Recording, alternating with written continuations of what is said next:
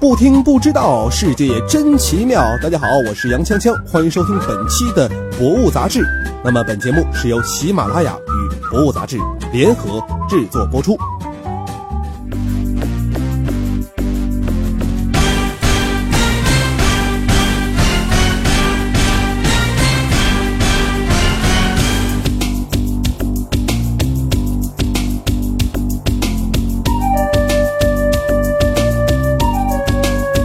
在最近上映的《碟中谍五》当中呢，阿汤哥再次化身为无所不能的特工，灭掉了邪恶的间谍组织。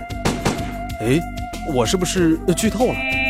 没有关系，大家忽略以上内容，主要听下面的内容。在这一集里呢，有一段重头戏是阿汤哥和队友在维也纳歌剧院里，伴随着歌剧《图兰朵与杀手》搏斗。那么这一回啊，我们要说的就是图兰朵。在这儿呢，介绍一下图兰朵啊，它是意大利歌剧大师普契尼的完结之作。故事背景呢是元代的中国宫廷。哎，可是一个中国公主为什么叫这么奇怪的名字呢？图兰朵创作于上个世纪二十年代，那个年代的西方人虽然对中国呀怀有很大的偏见，但也不至于。就无知到连中国人起名方式都搞错吗？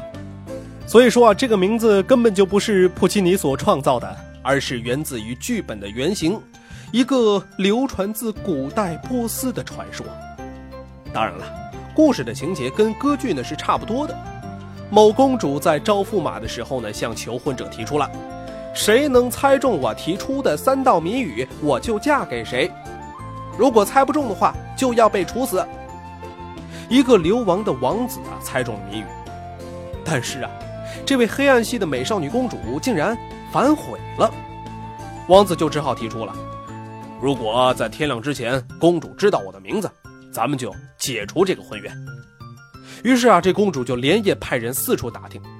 著名的“今夜无人入睡”唱段也是出自这里。就在快要到天亮的时候，公主抓到了王子的侍女。逼他说出王子的名字，然而，暗恋王子的侍女宁可自杀，也不愿意出卖主人。于是，这后头的剧情啊就开始狗血了。公主被感动，接受了王子的爱，与王子没羞没臊的生活下去。在古波斯时期，波斯人常常把丝绸之路上的中亚的图兰与丝绸之路东边的中国呀就混为一谈了，经常互相指代。波斯人的祖先呢是雅利安人，而东方草原上的游牧民族则被他们统称为图兰人。翻开今天的世界地图啊，在伊朗西部还有一个叫图兰平原的地方。至于图兰人的具体成分呢，可能有突厥人、回鹘人等等，就像中国古代统称北方民族为胡人是一样的。到了中国的元朝时期啊，元代巨大的疆域差不多呢也涵盖了图兰人的地盘于是呢，图兰的公主就名正言顺的算是中国的公主了。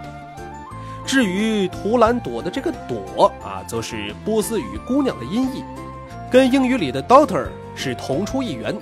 也就是说，图兰朵的真实意思是图兰姑娘。好了，歌剧呀，毕竟是源自于传说。古代中国啊，可没有这么一个猜谜语招亲、猜人不对就杀人的黑暗系公主。考证归考证，欣赏歌剧、欣赏《碟中谍五》的时候，就不用较真儿历史问题了。好了，今天的节目就到这儿了。想了解更多精彩内容，可以关注《博物杂志》官方微博、微信。我们下期再见。